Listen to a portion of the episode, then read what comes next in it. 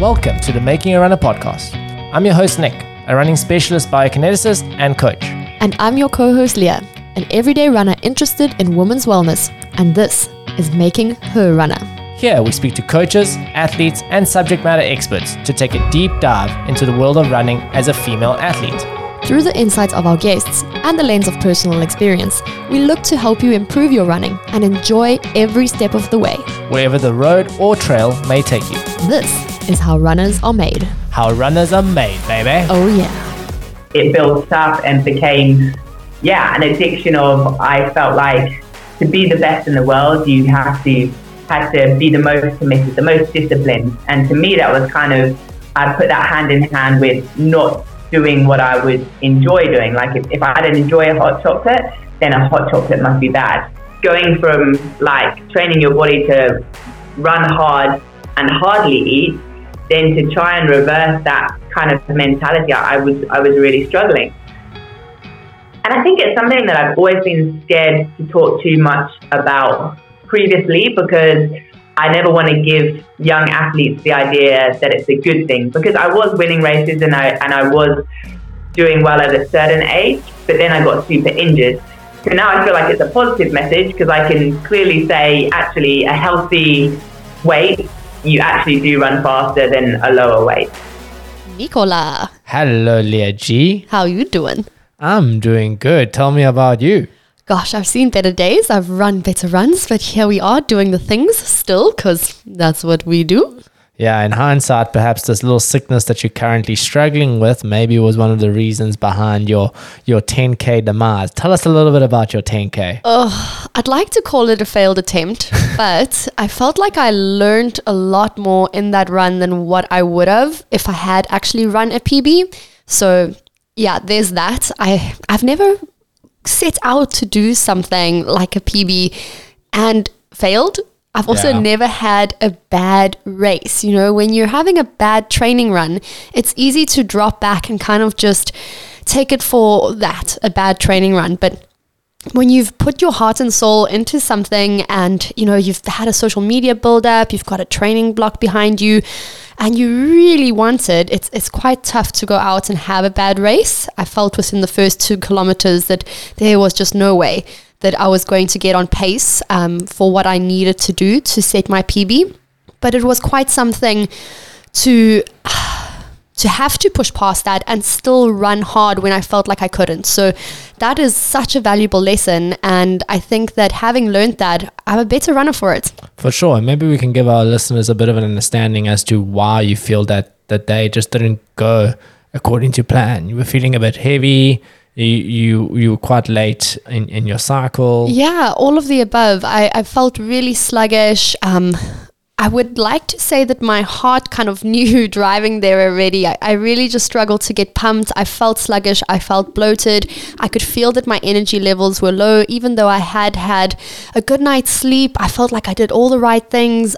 I ate well, I hydrated, and you know, I ticked all the boxes, and yet lining up, I could feel that this body just wasn't racing ready. And and sometimes that's okay. Sometimes that happens. You know, we mention it a lot of the time that a race is just a race. And I think one of the things that we mentioned after the the, the run where you were feeling very disappointed and obviously upset uh, was the fact that, like you said, you had a successful training block. The race is just sort of the icing at the top of the cake. Yeah. And it's about positively reframing that. You know, you had a very successful training block, and now it's about building up on top of that. And sometimes races never go according to plan. It's about learning from what happened on the day, figuring out how it could have gone better. And even then, you can't control all the different metrics. I mean, it was also an extremely windy day here in Durban. So I think the stats were stacked up against you on the day. And unfortunately, it wasn't to be. But like you said, you learn from it. You feel even more motivated to go back out. And that's what racing is supposed to be there for. Yeah, for sure. And if if I didn't learn from that experience, I definitely would have learned from this conversation. It came a day too late. Um, we spoke to our guest of today the day after my race, but hearing those sentiments echoed by an absolute professional at the top of her game just made me feel so reinforced to know that you know these things happen, and on a professional scale, I mean, there's money on the line, there's reputation on the line. Here I am, average runner, normal runner, and it's okay. There will be another race day. But speaking of our guest, Our guest today is none other than Emma Pallant. Now, Emma Pallant is a professional triathlete, highly, highly decorated triathlete. Uh, she has won 19 Ironman 70.3 and for and for those that don't know the Ironman it's it's an extremely tough event. It's it's quite tough as a disciplined triathlon. You know you're working with cycling you're working with swimming and you're trying to fit all your running in. She's won 19 times. She's been on the podium 35 times. Uh, she's also been the world duathlon champ three times, and she's also been the aquathlon champ of the world. So she, as I mentioned, highly decorated. But she first came on on on our radar, funnily enough, this year where we were at the Total Sports Two Oceans half marathon. I was on the sidelines supporting my lovely wife Leah. Hello. And uh, Emma came running through and, and she won that day. She won the 21K race and she looked like an absolute epitome of what an athlete should look like. She She was strong, she was in control, she was laser sharp with her focus. And I just remember seeing her and going, wow, I want to run like her. Yeah, no, she she was seriously impressive, and from that day on, I've sort of been following her journey. And there was even a time during this journey where she was pictured in a triathlon event, running in a tri suit, which wasn't your typical black tri suit. It was a tri suit that was a normal. Uh, It was a light colour, li- yeah. light color, and she was obviously in the middle of her cycle. She was on the first day of her her period, And, she bled through. and she bled through. And this caused quite a stir as she then went to post this photo. You'll be able to find it on her Instagram. And it brought about quite a lot of controversy where people were sort of telling her, like, you know, you could have used another photo, you could have cropped that out. it also sparked, you know, the activism that she's uh, that the activism role that she's currently playing in the female health space where she is. She's encouraging conversation, she's speaking out, and her journey to triathlon was quite an interesting one. She had a period where she didn't have her menstrual cycle. She went through a stage where she was struggling with her eating, where she was constantly underfueled, where she was getting injured, and she actually turned to triathlon as a form of cross training. So within this conversation, we really get to understand how multifaceted female training can be and how you know one thing can lead to another but it's all kind of related so I think that it's such an insightful conversation for any female listener and not just female runners, but any runner who doesn't understand the dangers of underfueling and where that can lead to, and also how we can start to train smarter, which is definitely what's put her on that podium so many times. But before starting the show, we would like to give a special shout out to Run Wild Apparel. They're a local running brand inspired by the trails of KZN. They believe life starts outdoors and their goal is to provide premium quality clothing for South African runners to enjoy life outside with their family and friends. Run Wild Apparel are proud to partner with local manufacturers and test all their products themselves. So for a quick promenade jog or a long day out in the mountains, their clothing will keep you feeling and looking great. To view their winter drop, visit www.runwildza.co.za or follow their Instagram page, which is at Run Wild Apparel ZA. Run Wild, together we go far. As a proudly South African podcast, we love local. If you would like us to give your small business a shout out, feel free to get in touch with us. But now, without any further ado, Here's Emma Pallant. Enjoy the show. Hey guys, we've got some thrilling news for you. Get pumped because the Hollywood Bets Durban 10 kilometer race is happening on the 3rd of September. Right here in the heart of KZN. It's gonna be epic. So picture yourself running alongside top notch athletes, aiming for that personal best on a super fast route that's just perfect for crushing your 10 kilometer record. That's right. And to make it even better, you'll receive a high quality t shirt with your entry A stylish souvenir to remember this fantastic occasion. Seriously, it's going to be a blast. So whip out your calendars and make sure the 3rd of September is locked and loaded for the Hollywood Bets Durban 10 kilometer race. Trust me, Nick, you won't be disappointed. Entertainment and fun will be scattered along the route to keep the energy high. And we're going to paint that city purple together with Hollywood Athletics Club. And you've got to be there. Time's ticking, guys. Don't wait around. Head on over to racepass.com right now and secure a spot for this fantastic race. All right, let's make it happen. See you all there. Asigijime. Let's run together.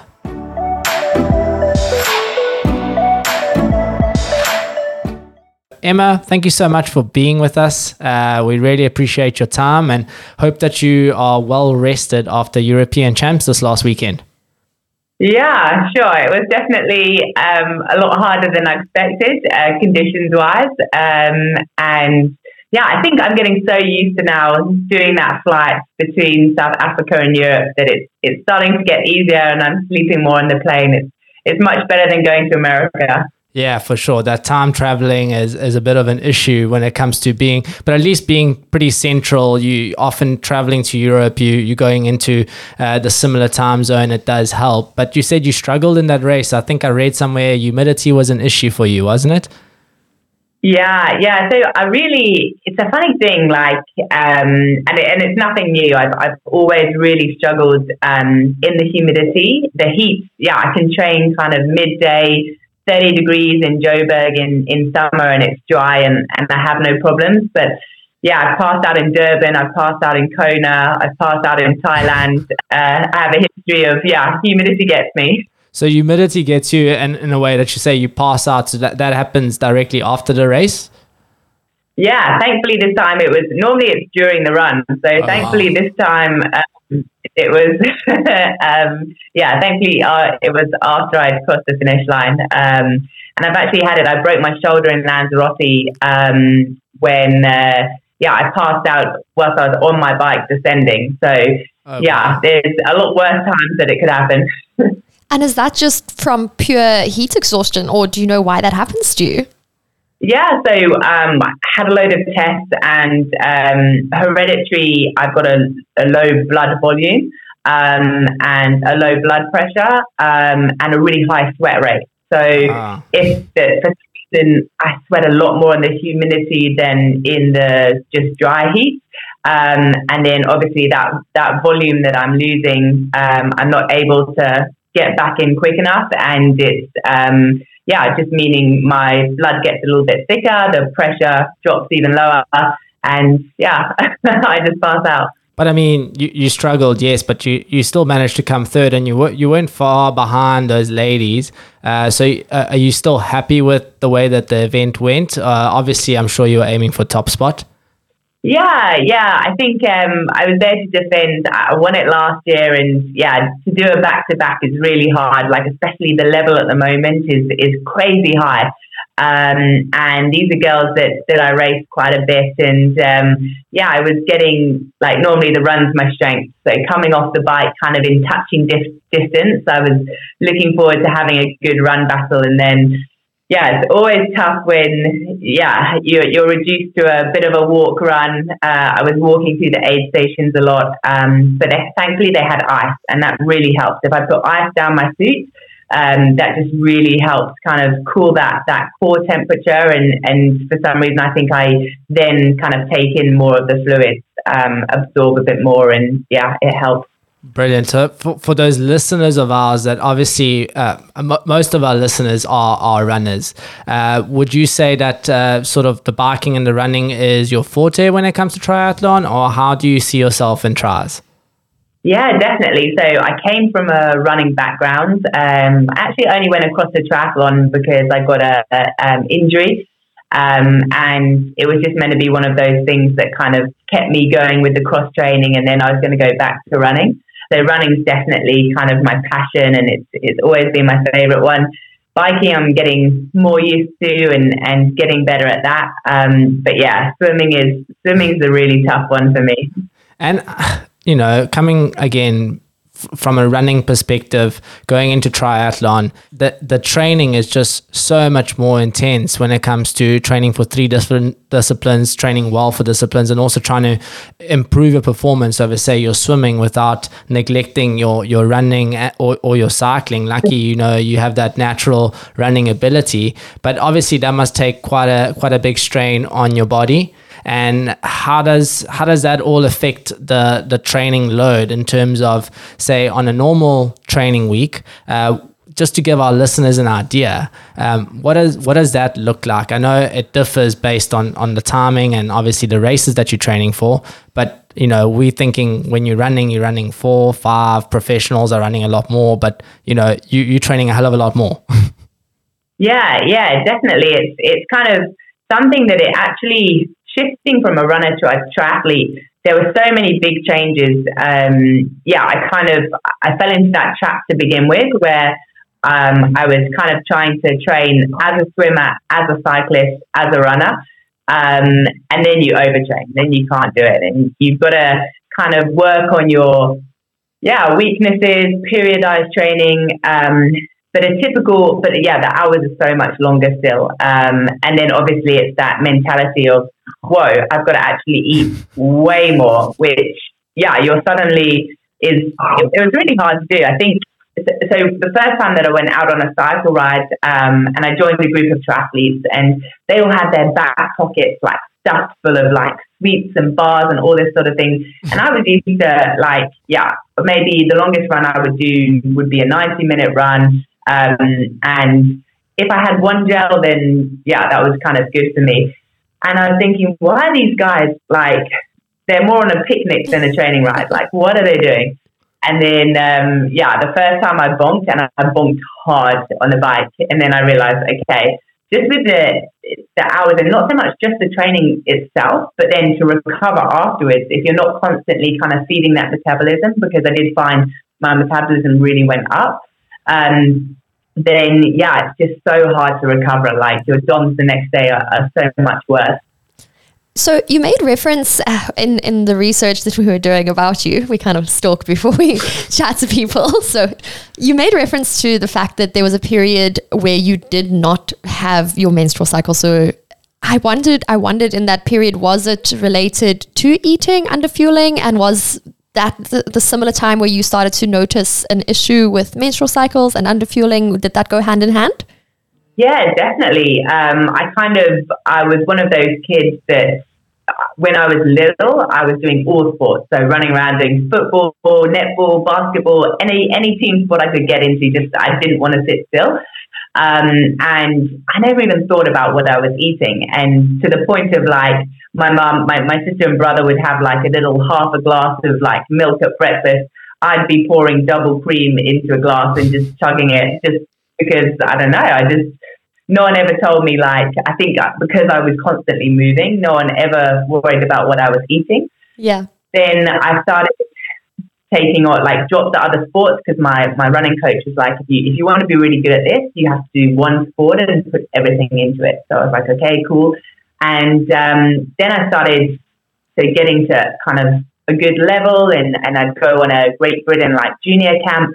And I'd be like, oh, like I'm eating way more like these other girls are watching what they eat and I'm there with like my hot chocolate and my whipped cream on top and like maybe actually I need to start, yeah, just cutting back on what I what I ate because I'm I'm competing against these girls and yeah, there was no it wasn't like a body issue thing. Like I was I was a skinny runner and I just it was looking at other people and then cutting down a little bit and seeing, okay, now I'm running faster. And that became like then it built up and became yeah, an addiction of I felt like to be the best in the world, you have to had to be the most committed, the most disciplined. And to me, that was kind of I put that hand in hand with not doing what I would enjoy doing. Like if, if I didn't enjoy a hot chocolate, then a hot chocolate must be bad. Like my mentality was be the most disciplined. Um, whatever I would enjoy, then that was kind of like I had to actually eat what was not the most tasty things. Um, then, yeah, I, I, lost my period. Um, and I was on UK Athletics funding, and the doctors were really good. They were straight on top of that, and, and they were like, no, this, this isn't acceptable. It's, it's not healthy. Um, you're going to have low bone density. You're going to get stress fractures. Like, there's so many problems that, that come with losing your period. Um, and my mum was a doctor, and she was totally, she came to all the appointments with me. Um, and we worked super hard to get it back. But I still had this block of going from like training your body to run hard and hardly eat, then to try and reverse that kind of mentality, I was I was really struggling. Um, and Kelly Holmes was mentoring me, and she was saying the same thing. Like, and this was probably four or five years that, that I didn't have my period.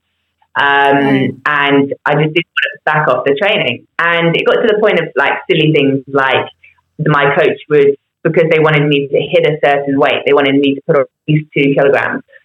So they were weighing me before a treadmill run.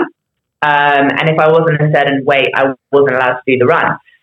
So they were all, they were doing all the right things, but for me, like I was then just drinking a lot of water, jumping on, and making the weight so that I could do my run, and then not eating after. So obviously that's why I was getting injured. Had a really serious knee injury, um, and I think when Kelly Holmes, I think because she was such a role model and I saw her win two Olympic golds, I was like, okay, if she's telling me to for me to have a career in running that this this won't last if I keep doing what I'm doing, then it kind of really hit home. And um, the injury also made me back off my training, which again I think that helped me put on that kind of bit of weight.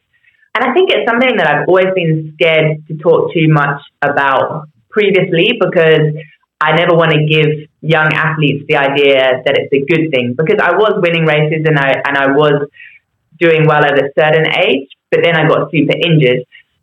And obviously now as a triathlete I'm probably three kilograms or so heavier, but I'm actually running the fastest I've ever run, like even as a as a runner. So now I feel like it's a positive message because I can clearly say actually a healthy weight, you actually do run faster than a lower weight. For sure. And I mean, to have the support network that you had available to you at that stage, I guess you must feel so fortunate to have gone through that journey with really good advice, really good practitioners. Because if I look at your age, I mean, you're you're next age. You're born in 1989. You're 33, 34 at that stage, I mean, diet culture was really rife. And the period you're describing is also a really influential age where you are. You're looking to your peers, you're looking to others. And thank goodness you didn't develop any further, I don't know, I'm hoping psychological battles through that. But I could, I could definitely see how with the wrong advice and with lack of better support, that could have easily turned into a really toxic um, system uh, environment. Environment for sure. And i don't think we realize how important those developmental phases are for the longevity of sport as well. And i can definitely say that i mean the first time you came onto my radar was two oceans this year the 21 kilometer. I ran the same race but much further back in the field. And nick got a photo or a video rather of you finishing the race. And what you've just said here, being that three kilograms heavier, it makes you a better, stronger runner. I remember seeing that video of you running and going, wow, this chick knows what she's doing. She looks so strong, so powerful, so in control. What is she doing? Thanks. Yeah. And, and I think, like, if I could go back, and I think if I'd had that conversation with Kelly four or five years earlier, because at a time you think, oh, it's, it's, a doctor and it's my mum and it's a UK athletics doctor. And it doesn't hit home as hard as someone that is actually winning races at the top of their game. And I kind of thought, okay, well, the UK athletics is doctor, it's just his job. Like he has a million athletes. He doesn't mind if I get bigger and I, I'm slower. And my mum, she just wants me to be healthy and happy. And I think actually if that had and and that's again why I want to be so like open and honest talking about it because it doesn't just go from I didn't eat, I was skinny, and then I ate and I was healthy and I was strong. It went through that period of I didn't eat, I slowed my metabolism right down. So when I started eating properly, there was one or two years where it was really hard because your metabolism has to learn to keep up, and your body doesn't just suddenly get its like bone density back. You still have those injuries you have to work on, and you have to like you do that damage. And yeah, if I could have taken out that four years when I was damaging my body, like yeah, it's so key that the the kind of good messages get to girls at that age, especially when you're growing and your body is it needs those that that good stuff to to make a strong body. And and I think those messages are so key. Like you say, you're so influenced at that age, you look up to people, and and it can really something that they say can really hit home and, and that was kind of life changing for me. I think one of those key elements that we need to highlight here, and obviously you, you, you're talking about it, but obviously the underfueling led to it, and then that that sort of creates a domino effect, which obviously has then led you into having multiple injuries that you were struggling with as an athlete. And was that that as a, as my understanding, obviously, is one of the reasons why you then ended up moving in towards triathlons. Is that correct? Yeah, yeah, so, yeah, and just because of the training. So it's also fair to say that you know that is your journey, and and that is what happened has led you into being this world beating triathlon athlete that i mean at the end of the day you made the best of those circumstances and am i also correct in saying that you are a, you are a qualified physiotherapist yes yeah i am i i haven't practiced now since leaving the UK, so I haven't kept up my qualifications. But yeah, I, I yeah worked as a physio when I was a runner. So, I mean, also having all those injuries obviously sparked those interests in sports injuries and, and led you into getting those qualifications as well, which, I mean, goes far beyond just practicing. I mean, having that knowledge and background as a coach and athlete definitely puts you ahead of the field when it comes to those things and making the right decisions. Athletes often really struggle with making the right decisions. So, um, that, do you find that that has really helped you? So, your experiences in the past? Yeah, I think with maturity, that's turned into a good thing. I think to begin with, it was a bit of, it worked against me because I was telling like people around, like as a physio, I could have a patient and be like, okay, this is what's wrong. Like I take the cautious approach. Whereas with myself, I'd convinced myself at a young age, like I was so goal driven that I would convince myself this is this is nothing. Like it's just it's just a tweak, it's a niggle you can push through. It, it, whereas if it was one of my patients, I'd be like, oh, this could be tendon, this could be meniscus. Like we're gonna take this carefully, we're gonna treat it. Um, and I think as I've grown up, like as I've matured now, and and actually feel in a good place, have a good relationship with my body, listen to my body, train a lot smarter. I actually feel like it, it is a good thing because it's also an area that I'm so interested. Like even though I'm not practicing as a physio anymore, I'm always reading the latest research and like I actually find just the human body just yeah, I find it really interests me and, and the more we learn, especially like about periods and the female side of things, the the data and all the research studies used to be so male dominant. Um, if you actually looked at the percentage of people, the high performing people they were testing, it was often just guys. And I think they assumed that the same research would be relevant for women. And since testing just females and, and especially around periods and, and your, your body cycle, we we're starting to learn so much and learning that actually not all that data for males also applies to females. There's a lot of stuff that is similar, but there's also a lot of stuff that's very different and that actually the female research is now kind of starting to catch up and there's a lot more focus being put there. So yeah, I'm really enjoying kind of reading into all of that. It really is so exciting. And I'm so glad that you've led the conversation in this direction because it's definitely what the focus of this conversation is about. And training and periods, it's still something that I'm figuring out. And I guess it's something that we'll have to figure out at every every single stage of our life, every single month, because not one period is the same, not one training block is the same. But kind of bringing in what you had said earlier about, you know, as health professionals, physiotherapists, biokineticists, and now the emerging data on what we know about the female cycle, we do kind of tend to take a cautious approach and we tell people to listen to their bodies and be intuitive. But then there's also the performance side and the fact that you're chasing a goal. And I find that line so difficult to tread, um, where you know, when I am feeling puffy, when I am feeling heavy, the last thing I want to do is go for a run. And now I'm going, well, you know, people are saying listen to your body and rest. But then when is rest not the best approach? When should we actually be training? Oh, not not through the pain or discomfort, but how do you still pursue your goals and listen to your body at the same time? It feels like an impossible thing to do. Are you ready to make a difference through your passion for running? This Women's Month, we're teaming up with a cause that's close to our hearts the Red Movement. Their mission is to create menstrual equity by providing menstrual cups to girls in need across Africa. Here's the power of running in action. By supporting the Red Movement, we're using our shared passion for running to transform lives and ensure that all girls have equal access to education. And the ability to participate in sports. Giving back has never felt so good. Support the Red Movement during Women's Month by pledging a cup for 100 Rand, and you will automatically be entered into a giveaway. Where you stand a chance to win a prize hamper worth 8,000 Rand. Visit my page at G or the Red Movement on Instagram for more information. Let's run together, change lives, and make menstrual equity a reality.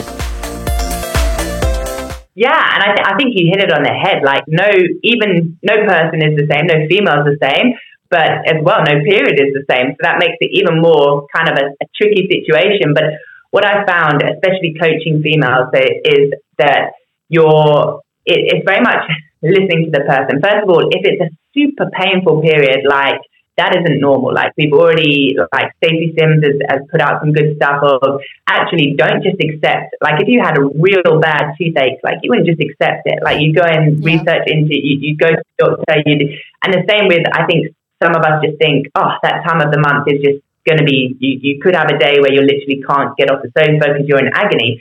Mm. And that's not normal. Then it's go see a doctor. Um, then with the whole fatigue type of thing, again, I've started just working with people of, okay, what are your specific symptoms and how can we actually work on those days to do, okay, we'll, we'll do lighter training to begin with, but let's really focus into what is it you're feeling and what can we be proactive about making you feel better. So if you feel really bloated all the time, are you actually reducing the amount of fluids you're taking on because you feel bloated? Okay, so then maybe you're dehydrated and then you're not losing as much. Maybe then you're sitting around a bit more because you feel bloated, so then your circulation isn't going. Um, so it's kind of unpicking all of those things and trying to make your symptoms, first of all, be a bit better. So things like you can feel your body temperature goes up. Okay, when you're exercising or, or doing a session on your period, how can we maybe do that in a cooler environment or use, um, yeah, like use a, more fans or just some way of, of dealing with that symptom. And then I find sometimes because people are working so hard on their symptoms, they actually have quite a good session because they're suddenly like, well, actually, I felt a little bit better than I normally would on that day on my period. And then that starts going into a positive cycle of the confidence of, okay, I might not hit the numbers that I want, but I can do that session and we just bring down the intensity. And then that progresses as you get to know your body and the, the good things you can do to help. That progresses month by month to starting to get closer to the goals that you were having on your period day. And that's just the end goal is to empower hmm. the, the person to feel like actually, if that race falls on my period day, I can do all these things that are going to get me to the finish line. And even if I don't hit the exact time that I want, like I can be even more proud because I've gone past that barrier and it's only going to get better from there. Um, and I think sometimes as well, it's, it's the expectation of maybe you can't perform like a machine on a race day if you've got your period. That's okay. As long as you feel like you can, you can do it, like half the time that's the battle. And um, yeah, I think that's important from what I've seen. I definitely um, love that you've taken it full circle over there and brought in the word confidence because that's essentially what people are lacking. It's not the knowledge, it's not the know-how, it's not the grit, it's it's purely the confidence. So to know that okay, I've got through a day like this before by doing XYZ, I think I mean it sounds so simple in theory, but yeah, train on your period and you'll get better at training on your period. But that, I mean, that is an interesting approach, right? It's not, it's not your common approach, and and, and that's what I want to ask you, Emma. Obviously, it's it's worked for you as a, as a professional athlete. You know, some races that you set up, you just can't do anything. I mean, world champs is world champs. You can't phone the organizers and be like, "Hey, it's Hey, I'm my on my period, period." weekend. Can you do it next week, please?" But you know, to an amateur athlete, and that's when you say like it, it depends on the individual, depends on what the the symptoms that they're actually struggling with and what their actual training history looks like. But you obviously are a believer that you you need to try and still maintain your training because you can't you can't control when race day is. And obviously when it comes to race day what are the common things that we can that you can expect uh, if you are going into race day knowing that you know it's it, it is going to be my period Yeah, I think um, again, like every female feels differently on their period.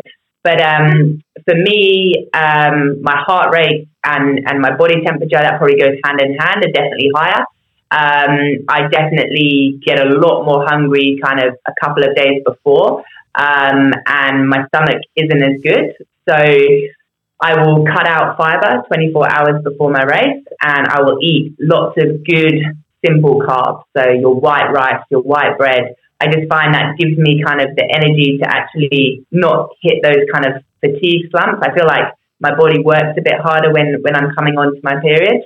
So yeah, eating a bit more hydrating because again, I feel like that that keeps kind of my fluid levels. Um, yeah, just just helps with the bloating a little bit. Um, even things like elevating my legs, making sure I'm not sitting down for long periods of time. Having a massage three days out again just flushes my system.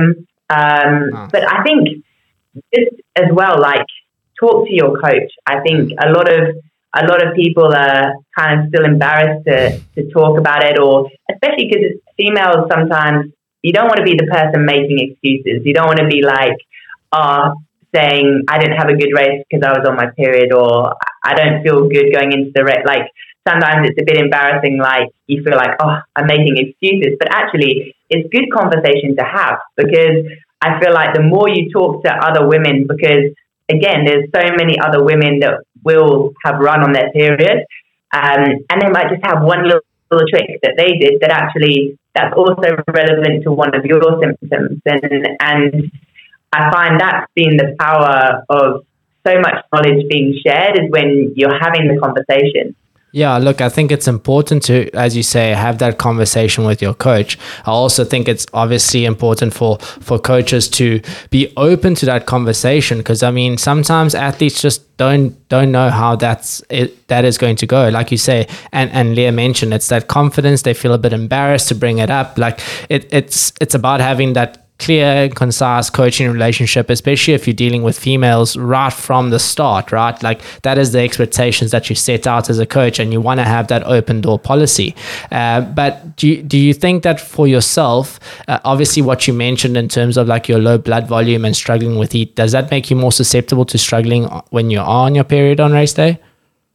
Yeah, I think when I didn't have my period for a long time, and then when it came, um, like initially, I, I really struggled. Like I, I did, um, yeah, I just felt like like I I really get hot. Like I don't know, I, I yeah, it's it's something that the more periods I've had, it's actually it feels like it's it's um, again the more I've trained probably on heavy periods and, and I have learned to cope with kind of hard sessions on them. Um, but I think it's probably def- made me more aware of the hydration aspect. Um, and even I, I read a study like three, four months ago about caffeine. So if I think it's coming off caffeine um, three or four days before, if you, if you before you think your period's coming, again can then actually um, it it helps with some people's heaviness of their period. Um, so I've been experimenting with that, and again, I feel then I, I think it's helped me. But again, I think maybe it's from a hydration point of view, and yeah, it's it's I guess just trialing. I I mm. read lots of nuggets and I've talked to lots of people about it, and um, it's just trialing each stuff because something that works for one person might not work for you, but one of the things they do might work for you. Um, and definitely, yeah, like you say, fluid levels is, is a big one for me. I love that you're encouraging people to have these conversations like we're sitting here having. I feel so honored to be able to speak to you about this. You've really made waves on social media with your stand against censorship. And I, I saw that you partook in the um, Vaginas Uncensored campaign. I thought that was very, very cool. And it's a quote that oh, i am quoting you over here, but open conversations lead to progression and sharing knowledge empowers. And that's definitely what I feel is happening around us. I feel so honored to be running in a time when we are able to have access to this kind of information and to really tell young girls from a very early age, you know, it's okay to eat a little more. It's okay to bleed and not feel ashamed. And I really can't wait to see where these young and upcoming female athletes will take this without the hindrances that we faced, you know, coming coming into our our womanhood. Um, it's really such a exciting time to be an athlete.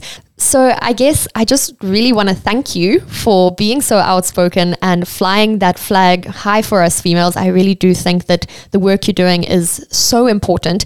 And while I have you, uh, you here, I'd also just like to pick your brain a little bit more about performing on race day. I know that we have touched on it slightly, but not only are you feeling these physical symptoms, there's a huge mental and emotional component to it too.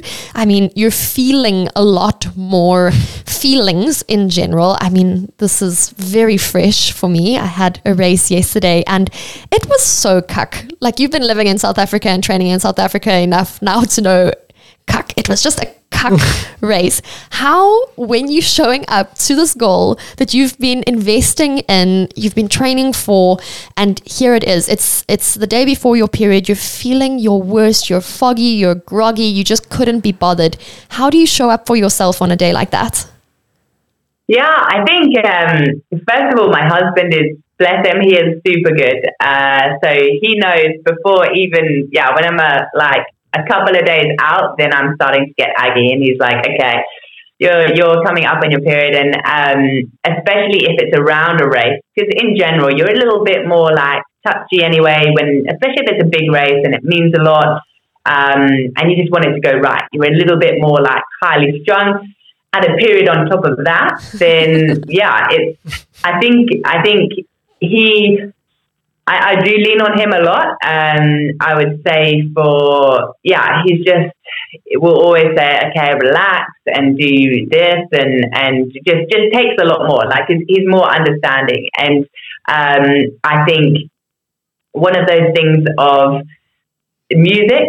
I I I have my favorite playlist, and that kind of just gets me into like a good a good place. And this is like pre pre race. This is like the morning yeah. of um, at breathing exercises, I find, again, I just feel like I have to have a big rib cage because it just it just makes me feel lighter. The more kind of yeah oxygen I've got going in, I feel like I go from that oh I'm heavy and I'm lethargic. I feel if I actually get some big breaths in there, then that always helps. Um, I think as well, I, I do a bit more of a warm up, um, just do more accelerations just before because I don't feel as like snappy. I don't know how to explain it. Mentally, like yeah, like like like when that gun goes off, you're going to have the uh-huh. fastest reaction. I feel like I'm a little bit more, um, but I, I think as well that sometimes again in running races, I kind of have the habit of going off too fast. So in some kind of those longer races, that's actually in, in the running, that's helped me a bit more because I have had a bit of that steadier start, taking it a little bit while, longer to, to get my heart rate to peak and actually I've paced it better. Um, so I think as well, like say, it's, it's that mind thing of trying to switch it into, okay, what are the good things about this? Like, like I know there's not a lot, a lot like you, don't want it to be race day, but you're like, okay, this is what it is. Let's work with what I've got. Um, and yeah, a lot of it is actually bringing that heart rate down, knowing that you're going to warm up into it, and just making yourself like the mind is such a powerful thing, and you can trick your body into feeling light. Like even my cadence, I try and just step it up a little bit every now and then, just to like feel a bit more springy. I love that. Those are such practical bits of advice that I feel like I can definitely go and apply. I wish you spoke to me on Tuesday night. Um, but I guess the question is how prepared can you be? Are you quite regular? Can you anticipate these things? Can you prep in advance? And what advice would you give to an athlete? I mean, if I was an athlete sitting in front of you saying, Emma, I'm so irregular. I have no idea what's going on. I've been tracking. I've got a solid year of tracking behind me. Some months are better, some months are worse. I really don't know how to anticipate um, and plan my race around my cycle because I'm so irregular that I don't know when it's going to happen. Yeah, so that was definitely me a couple of years ago. Um, I'd say I'm, I'm more regular now, but it will still be four to five weeks. I know a lot of people that can track theirs and be like, yeah, this is the day I'm going to have it. Um, and I think your your you, that shouldn't stop you from setting goals because I think again it comes back to the confidence of okay if this happens when when I when I have if, if it falls on my key race then it it is a race and there is going to be another race. And if you're not going to be 100% if your period really affects you then actually see it as it's something towards an, a bigger goal that actually you're going to do this hard race with an even bigger challenge. That's going to make you so much stronger especially mentally for when you set that next race and you yeah i mean the likely chances of the period hitting it again like is small and if it does again it's one of those things of just be like yeah you're you're coming out to to challenge me and, and i'm going to rise to this challenge and um, for example when if you go if it's something yeah you, you can't control when it hits again you can't control the wind in a race you can't control if it's going to be severe rain just just take it as something that actually maybe you don't you, you can't put the t- same time goal on it but it's something that's going to make you even stronger as an athlete. And I, I think just trying to flip that kind of positive thinking into it not being a terrible thing if it does hit then. Um, so that if it does hit, you're like, okay, I'm still going to do this race and this is a good thing because it's going to make me stronger.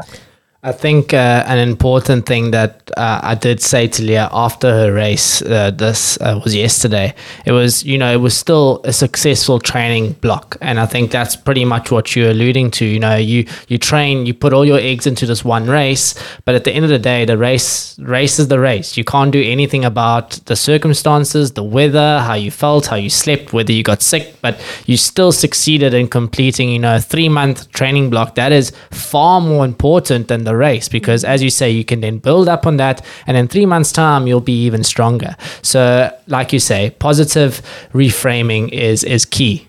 And you're definitely becoming an expert on positive reframing and flipping the narrative on what was previously seen as uh, I guess I, I, don't even want to say ugly, but yeah, I up until now having a period, seeing blood, speaking about blood. It was dirty, it was ugly, it was something to be hidden. And I absolutely love that you chose the exact opposite path when your photo was published and you started getting some of those words thrown at you, some of that backlash from the public, and you said, no. This, this is a beautiful thing and so much respect to you to go out on a day and absolutely crush it and bleed at the same time. Thanks. Yeah, and, and I think that is the again that was kind of my my app. Like I, I just thought if if it is that hidden thing that no one is talking about, and like you say, social media is so influential now. Imagine, yeah, if, if we're not talking about it on there and saying all the good stuff and having all the positive things, um, then maybe it's that one negative thing that that young girl hears and that's her her only takeaway. Imagine someone said to her, "Yeah, it's actually healthy that you're not getting your period, and it's a sign that you're at the top of your game." If that's all she hears, then that's going to be her takeaway, and and go down that route. And I think, yeah, social media to spread good stuff is is it has its real positive there. For sure. And I commend you for using it in that way. Just for the listener who is listening to this and hasn't seen the photo yet, the photo that we are referring to is a photo of Emma. I now know your surname is Pallant and not Palant. I thought you were South African, by the way. so this photo shows Emma racing in her tri suit, looking absolutely fabulous, might I say. And I at first didn't even notice. I'll admit, I had to read your caption in the comments to understand. Oh, okay. There's the hint of blood um, on her on her swimming costume that's clearly been washed off. Uh, you've been in the water, and somebody's managed to notice it. And here you are saying, "Well, we could have easily cropped it out, chosen a different photo, but I'm going to go ahead with this one." So if you haven't seen it please do follow Emma yeah. Pallant. You're, you're going to want to see more of yeah. her M Pallant. M underscore Pallant, not Palant. I'm trying. it's my it's my Joburg. It's my inner Joburg. I'm sure you've been called Palant ever since you landed here. Yeah, I, I would take it. I'm still learning South African. so, uh, M, just to to build up on that, obviously now training, uh, I mean racing on your period. Um, you choose to race with tampons. Have you tried anything else? Like, men, I know there was mention of menstrual cups, and I want to mention this because obviously uh, you may not know, but Leah is kind of at the moment championing for the Red Movement, which is trying to uh, fight period poverty yeah, essentially by providing raising. menstrual cups. Yeah, yeah. So we've aligned ourselves with the Red Movement for August, and we are trying to champion for, like Nick said, period poverty in um, raising money for menstrual cups, but I'm curious about menstrual cups. I personally haven't used one. Have you? And how do you find a menstrual cup versus a tampon? Being a tampon girl all my life, I'm not sure what to expect. I'm kind of afraid. yeah, so um, I tried when it was first kind of yeah coming around. I I tried one. Um, and I just found it so uncomfortable. And I literally tried it and was like, this isn't for me. Um, and that was it. Didn't, didn't go back. Since talking to people again, then didn't have the conversation, didn't talk to anyone. Then since, um, yeah, the photo has come out. I've had so many people reaching out to me, recommending different menstrual cups, saying tips on how to um, actually put them in, and just so much, yeah, like good advice um, then I started experimenting and I found one that absolutely does work for me. And yeah, now I can say I'm converted. I am no longer um, a tampon girl. And again, just the power of conversation that would never have come about had I had I not kind of put that that photo up. And um, yeah, maybe we should chat after this as well because I've I've had some good talks with people again about how actually that could be a really good way for, for people that haven't got the money for, yeah, putting menstrual cups into people that, that can't afford um, them, I think is, is actually really important. Yeah, I mean, there's so many advantages to menstrual cups. Just the fact that one cup can last a girl up to 10 years is insane, not only for the individual impact, but for the environmental impact as well it, it's huge. But with that comes a, a, huge component of education and empowerment as well. And the Red Movement champions for all of those things. So I would love to continue this conversation with you afterwards. That is amazing. um, but yeah, the, the menstrual cup is and has been absolutely revolutionary. I, I mean, does it sound ridiculous to say I'm really excited for my next period so that I can try one?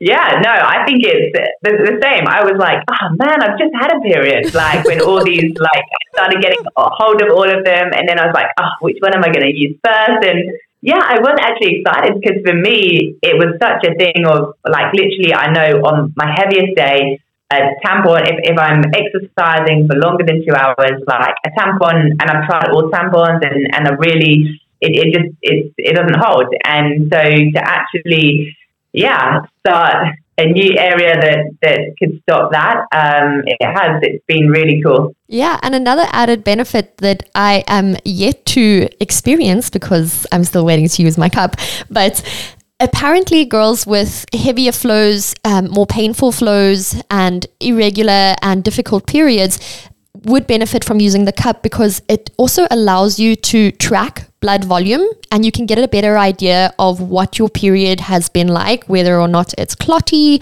whether or not you're actually bleeding X amount. So it, it really lends itself to understanding your issues as well. If you are a girl who, who has some problematic periods, perhaps cup education is something that we can really dive a bit deeper into in our next chat. Yeah, definitely. Because yeah, you can literally see what is coming out. And again, like you say, there's actually things, if something isn't right, you can actually spot quite quickly. And like you say, just tracking and getting an idea of what's a normal flow for you, what is like a really heavy, um, and then it, again, like we were saying, the things, the advice that's now coming out about, okay, when should we be drinking caffeine even? And is that going to affect your blood flow? Like now there's actually a way to measure it. So yeah, it's, it's really great. Oh, well, so exciting! Yeah, thank you guys. That's been uh, it's been really informative on my side just to just sit here and, and listen to this side of the conversation. But to just to just move it away from from female health only uh, with some closing remarks. Uh, just mentioning again our listeners mostly being runners um, you went from from running into triathlon and have a, a direct understanding of how that works um, there, there must be listeners out there wanting to get into triathlon and not knowing or not having a single clue of how to even go about it, just starting to do some cross training, I guess, is the, the first step in, in the long line. But what would be your advice to those guys wanting to, to dabble a little bit of triathlon and uh, not wanting to compromise too much on their running?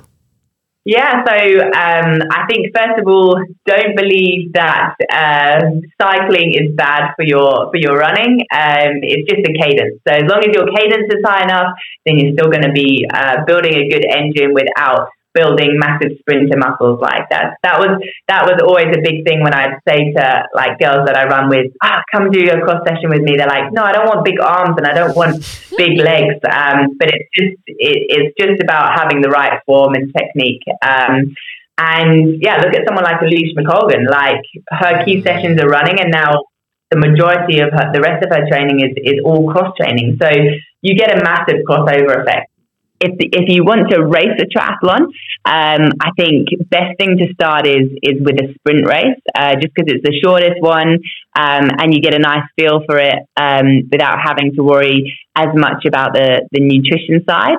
Um, and I think joining, well, yeah, getting there's lots of clubs, lots of coaches, just getting the right advice. Um, just because there's a lot of you can go the long way and kind of try and figure it out yourself, but there's a lot more to triathlon um, and and kind of having expert advice really takes those shortcuts.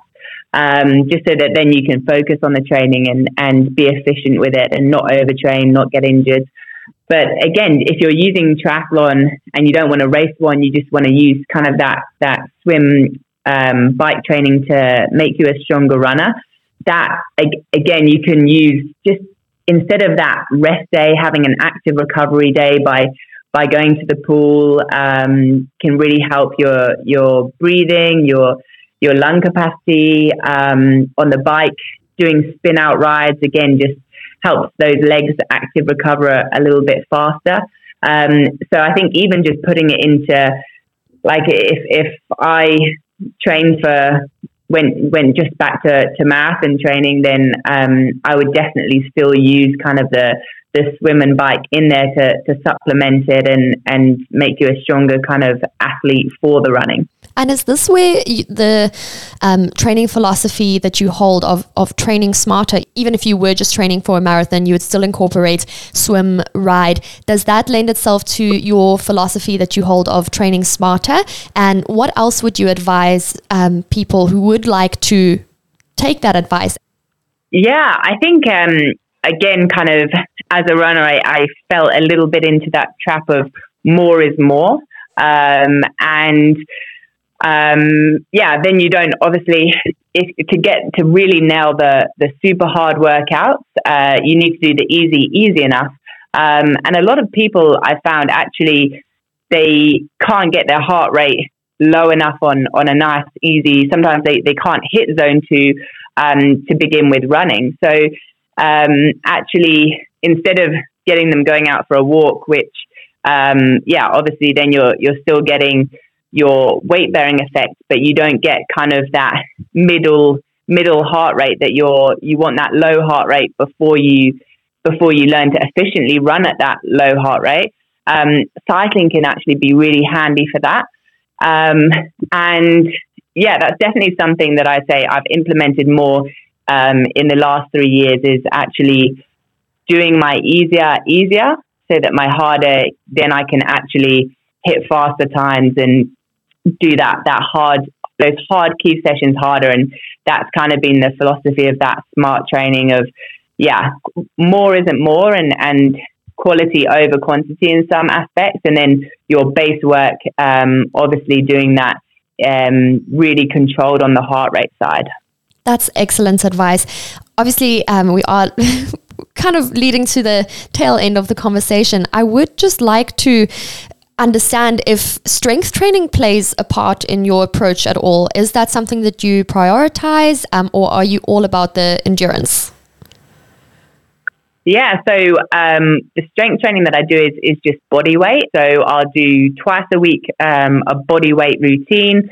Um, so that's kind of mainly around the core and the glutes, um, just getting that posterior chain super kind of efficient and working well. Um, and then the third session I'll do is, is pure mobility. So just making sure all my joints are really, um, yeah, moving nicely, especially a lot of hip mobility in there. Um, if anything's kind of slightly out or a little niggle, I often find out about it in that session. And an area, one of my weaknesses that, that my hamstrings get super tight. So again, I'll put a lot of focus kind of on the foam roller into there on that session. Um, and yeah, just make sure I've, I've got good range there and my, my left and right are, are the same. Brilliant, Em. I'm, I'm a big believer of hip mobility. I think it's a, it's a key aspect in endurance running, especially when, when we performing such a monotonous movement for such a prolonged period of time. Uh, I'm so glad to hear that that is that forms a key element, and I like the fact that you say it sort of allows you to almost check your body and see where mm-hmm. it's at and where the struggles are, and then you can you can target that head on. Yeah, yeah, massively. And, and sometimes it won't be, I'll be getting like a niggle in my hip um, and then I'll realize, oh, actually, it's my left shoulder that's a little bit blocked. And, and yeah, something that you wouldn't think until you actually kind of unravel it. And um, yeah, again, a good way just to check in with your body and get to know kind of the feeling of, of how everything feels when it's pain free. For sure. Brilliant. Um, if someone is looking to get some more advice from you and some specific coaching from you, how can they get a hold of you? So yeah, Instagram is is the easiest way. Um, but then we also have so Peak Team is is our team. Um, Peak Team Coaching is is where the kind of coaching info is. Um, yeah, or or write to me on Instagram and and any questions on there. And yeah, I always get back to people. So that's, that's awesome. probably the best place. Thank you for that. And then also, last thing, you've got uh, World Tri Champs, uh, 70.3 champs at the end of this month. Am I correct? Yeah, yeah, it's come around fast. Is that in Finland, eh? Yes, yeah, over in Finland. And you're obviously looking to add a 36 times podium uh, holder. I, I, I, was like, these numbers are ridiculous. Like, you're only like 33. How have you been on the podium 35 times? Am I reading that right? Uh, yeah, I, I, do race a lot. It's just testament to how well you're able to keep your body conditioned and and working for you. I guess. I mean, those are big numbers. Ah, uh, thank you. Yeah, yeah. I'm, I might have to race a little bit less in the future. Thank you. And we, we really appreciate your time tonight. Uh, it's been a fantastic conversation. I think we touched on and went in deep with some very specific points. Uh, so we just appreciate you opening up to us, chatting to us, and uh, we wish you all the best for the world champs. And we're certainly going to be uh, uh, with our eyes glued on the screen supporting you. Oh, thank you so much, guys. And yeah, really nice to meet you. Thanks a lot. Thank Thanks, you so much, Emma. It. Thank you for listening to another episode of Making HER Runner. We hope you enjoyed it and found value in the show. Don't forget to rate and leave a review on your favorite streaming platform. And remember to share with your running buddies. Follow our journey on our socials and feel free to engage with us on all things running. We wish you a pleasant run wherever the road or trail may take you. Bye for now.